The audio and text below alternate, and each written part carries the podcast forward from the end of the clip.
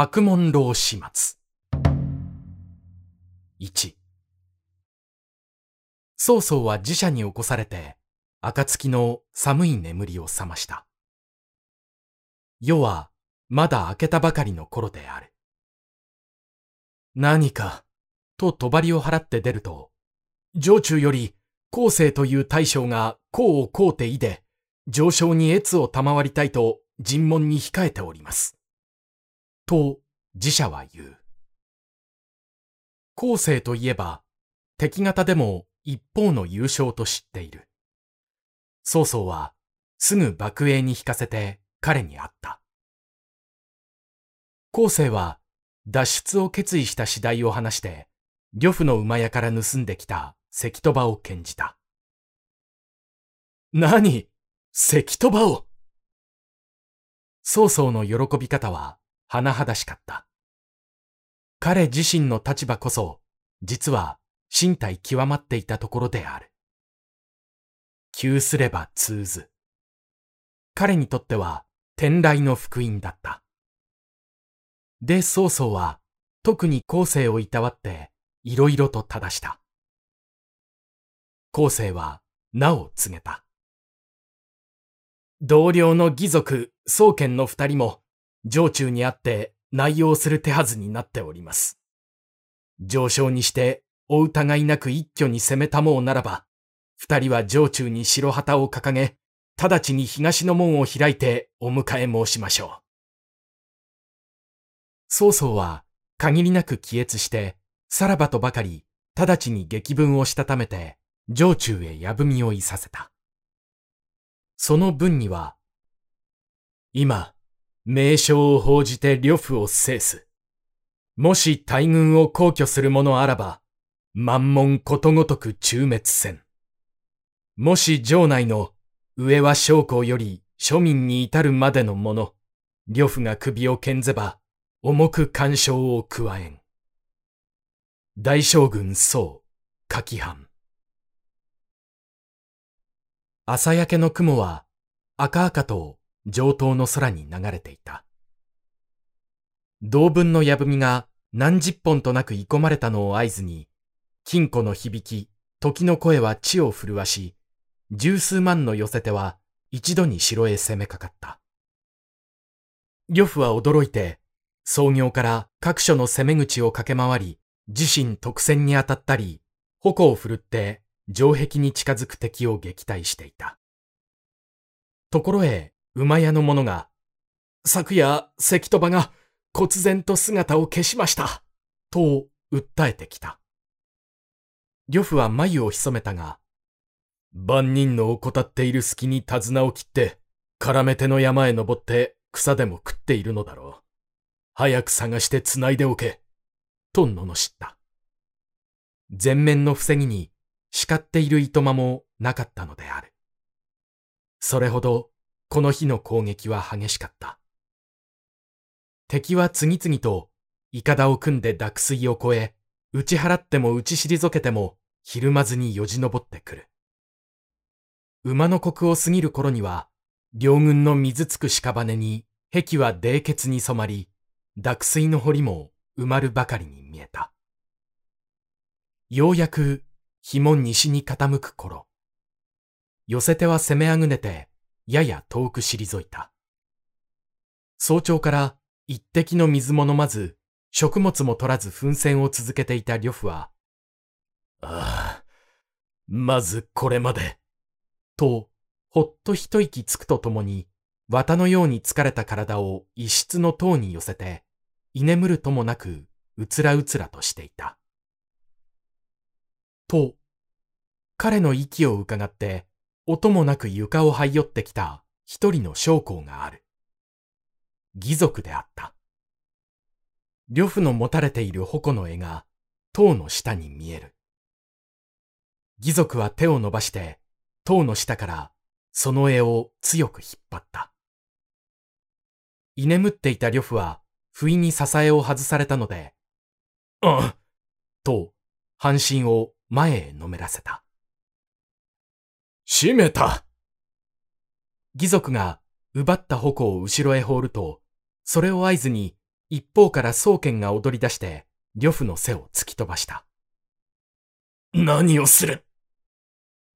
猛虎は床に倒れながら両足で二人を蹴り上げたが、途端に義族、宗剣の部下の兵がどやどやと部屋に満ちて、吠える呂布へ折り重なって、やがて鞠のごとく縛り上げてしまった。2取った呂布を絡めたもろ声上げて、半軍の将士がそこでどよめきを上げた頃、上等の櫓では一味の者が白旗を振って、東門は開けりと寄せてへ向かってかねての合図を送っていた。それと曹操の大軍は一度に東の関門から上中へなだれ行ったが、用心深い花公園は、もしや敵の奇形ではないか、と疑って容易に軍を動かさなかった。宗剣はそれと見て、ご疑念あるな、と、城壁から彼の陣へ大きな矛を投げてきた。見るとそれは、呂布が多年戦場で用いていた画官の大矛だった。城中の分裂、今は紛れもなし。と、加工順も続いて館内へ侵入し、その世の大将も続々入場する。城内はまだ、かなえの枠がごとき混乱を呈していた。両将軍が囚われた、と伝わったので、城兵の狼狽は無理もなかった。巨衆に迷って殲滅の浮き目に遭う者や、いち早く武器を捨て投降する者や、右往左往、一瞬はさながら地獄の底だった。中にも、高順、長領の二将は、変を知るとすぐ部隊をまとめて、西の門から脱出を試みたが、洪水の泥流深く、身体極まって、ことごとく生け取られた。また、南門にいた陳旧は、南門を死に場所にと防戦に努めていたが、曹操帰化の優勝、女皇に出会って、彼もまた捕虜の一人となってしまった。こうして、指物可否城も日没とともに全く曹操の小中に収められ、一夜明けると、上等楼門の東西には、宋軍の旗が満々と諸行の空に翻っていた。曹操は、主角、白門楼の楼台に立って、即日軍政を敷き、人民を休んじ、また、玄徳を生じて傍らに座を与え、いざ、後人を見よう。と、軍事裁判の法廷を開いた。まず第一に、呂布が引き立てられてきた。呂布は、身の丈七尺豊かな偉大感なので、だんだんと巨大な鞠のごとく縄をかけられたため、いかにも苦しげであった。白門廊下の石畳の上に引き据えられると、彼は会場の曹操を見上げて、書くまで恥ずかしめなくてもよかろう。そうそう。俺の縄目をもう少し緩めるように役人へ命じてくれ。と言った。曹操は苦笑をたたえて、虎を縛るに人情をかけてはおられまい。しかし、口が聞けないでも困る。武士ども、もう少し手首の縄を緩めてやれ。すると、主母の王室が慌てて遮った。めっそうもない。呂布の猛友は尋常なものとは違います。めったに憐憫をかけてはなりません。呂布は、はったと王室をねめつけて、おのれ、いらざる差し出口を。と牙を向いて、噛みつきそうな顔をした。そしてまた目を、開花に並みいる諸将に向けた。そこには、義族や後世や宗剣など、昨日まで自分を主君と崇めていた者が、曹操のもとに甘んじて居並んでいる。呂布は目を怒らしてその人々の顔をねめ回し、何時らは、どの面下げてこの呂布に会えた義理か我が恩を忘れたか後世は嘲笑って、その愚痴は、日頃将軍が愛されていた妃院の女房や長将へおっしゃったらいいでしょう。我々武神は、将軍から百条の罰や過酷な束縛は頂戴した覚えはあるが、将軍の愛する不女子ほどの恩遇も受けた試しはありません。と言い返した。呂布は目前とうなだれてしまった。3運命は皮肉を極む。時の経過に従って起こるその皮肉な結果を俳優自身も知らずに演じているのが人生の舞台である。陳旧と曹操の間などもその一例と言えよう。そもそも陳旧の今日の運命は、その昔、彼が厨房の賢齢として関門を守っていた時、捕らえた曹操を助けたことから発足している。当時曹操はまだ白面の一志士であって、洛陽の中央政府の一勝利に過ぎなかったが、東卓を暗殺しようとして果たさず、都を脱出して、天下に身の置きどころもなかったお尋ね者の境遇だった。それが、今は、かつての東卓をもしのぐ位置に上って、大将軍宋上昇と敬われ、開花に惹かれてきた敗将の陳旧を冷然と見下しているのであった。陳旧は立ったままじっと曹操の表をしばらく見つめていた。もし、曹操を、その昔厨房の関門で助けなどしなかったら、今日の俺もこんな運命にはなるまいに。とその目は過去の悔やみと恨みをありありと語っていた。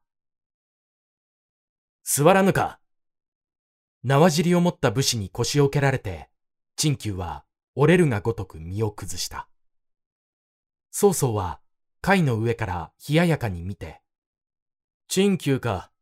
御返とは実に久しぶりの対面だ。その後は、筒がないか。見た通りである。筒がなきやとの尋ねは、自己の優越感を満足させるために、この方を長老する言葉と受け取れる。相変わらず、冷酷な精進ではある。笑うに耐えぬことだ。精進とは、措置のごときものを言う。理智の小さな目の穴からばかり人間を見るので、世のごとき大きな人物を見損なうのだ。そのためについに、こういうことになったが、何よりの実証ではないか。いや、たとえ今日かかる恥を受けても、心根の正しくない汝についているよりはましだった。勧誘曹操ごときものを見捨てたのは、自身もって先見の命を誇るところで、寸合後悔などはしておらん。世を不義の人物と言いながら、しからばなぜ、呂布のような暴虐の真を助けて、その禄を藩できたか。君は、すこぶる愛嬌のある高等正義派の旗持ちと見える。口先だけの正義家で、異色の道は別だという、誠にご都合のいい主義だ。いや、少子少子。黙れ陳旧は胸をそらして、いかにも呂布は、暗愚で粗暴の大将に違いない。しかし彼には、汝よりも多分に、善性がある。正直さがある。少なくも汝のごとく、告白で偽りが多く、自己の細胞に慢じて、ついには神をも犯すような勧誘では絶対にない。ははは、理屈はどうにでもつく。だが、今日の事実をどう思うか。縄目にかけられた敗軍の将の感想を聞きたいものだが、勝敗は時の運だ。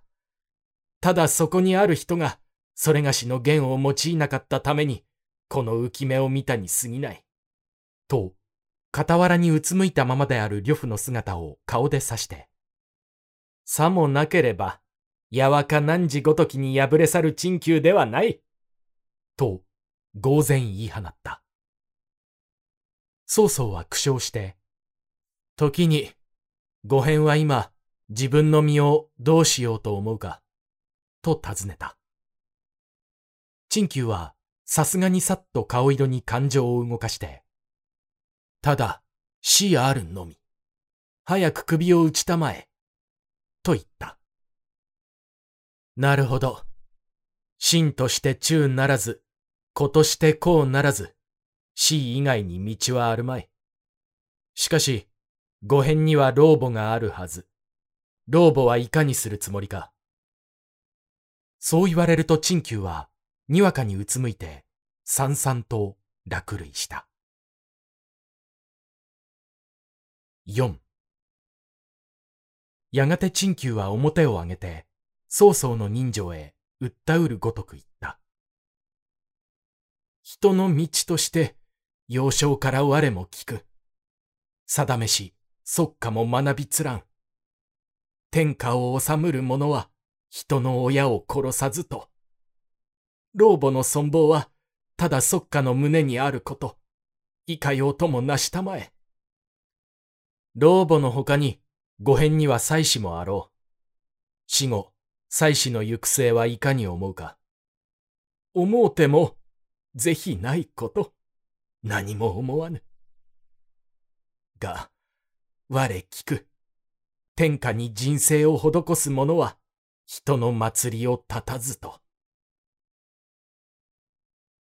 曹操は何とかして陳旧を助けたいと思っていた。というよりは殺すに忍びなかったのである。流連の市場と裁く者の法人的な意志とが今、しきりと彼の心の内で戦っていた。陳旧はその顔色を察して、無用な問いはもうやめたまえ。願わくは速やかに軍法に照らして陳旧に中東を加えられよ。これ以上生くるは恥のみだ。言い捨てて、決然とそこから立ち上がった。そして、開花の一方にうずくまっている虜の呂布へ冷然と一弁を与えると、自身、白門楼の長い石段を下って、下なる首の座に座った。その後ろ姿に、ああ、と曹操は会場の牢に立ち上がって、しきりと涙を流していた。諸人も皆伸び上がって、白門廊下の形状を見守った。陳旧は死のむしろに座って目前と首を述べていたが、ふと薄曇りの空を泣き渡る二三羽の甲の影に表を上げて、静かに経理の矛を振り向き、もう、よろしいか。と、あべこべに促した。一線の系統は下った。頸骨がカツとなって、噴血のもと、首は四尺も飛んだ。曹操は、さっと酒の冷めたように、次は、呂布の番だ。呂布を成敗しろ。と命を下した。すると呂布は、急に大声でわめき出した。上昇、そう上昇。もう閣下の官とする呂布は、格のごとく降伏して覗かれているではないか。この上は、我を助けて気象とし、天下のことに用いれば、司法を定める力ともなろうに。ああ、なんで無用に殺そうとするか。助けたまえ、呂布はすでに心から服している。曹操は横を向いて、劉備殿、彼の愛想を聞き届けてやったものだろうかそれとも、断罪にしたものだろうかと、小声で聞いた。玄徳は、是とも非とも言わなかった。ただ、こう答えた。さあ、その義はいかがしたものでしょうか？ここ今日思い起こされるのは、彼が昔、養父の提言を殺害して東卓に下って行きながら、またその東卓を裏切って、落葉にあの大乱を醸したことなどですが。呂布は小耳に挟むと土毛色に顔を変じて、黙れうさぎ耳の悪人めいつか俺が縁門の矛をいて助けた恩を忘れたかと睨みつけた。経理ども、はやその首を絞めてしまえ。曹操の一例に、執行の役人たちは縄を持って呂布のそばへ寄った。呂布は暴れて容易に彼らの手にかからなかったが、ついにシャニムに押さえつけられたまま、その場で遺殺されてしまった。長領にも当然切られる番が迫ってきたが、玄徳は突如立って、長領は可否常中、ただ一人の心正しきものです。願わくは許したまえ。と、曹操を拝した。曹操は玄徳の恋を入れて彼を除名したが、長領は恥じて、自ら剣を取って死のうとした。大丈夫たる者が、こんな汚らわしい場所で犬死にする奴があるか？と、彼の剣を奪って止めたのは、かねて彼を知る関羽だった。曹操は、平定のことを終わると、陳旧の老母と妻子を探し求め、戦を収めて、京都へ帰った。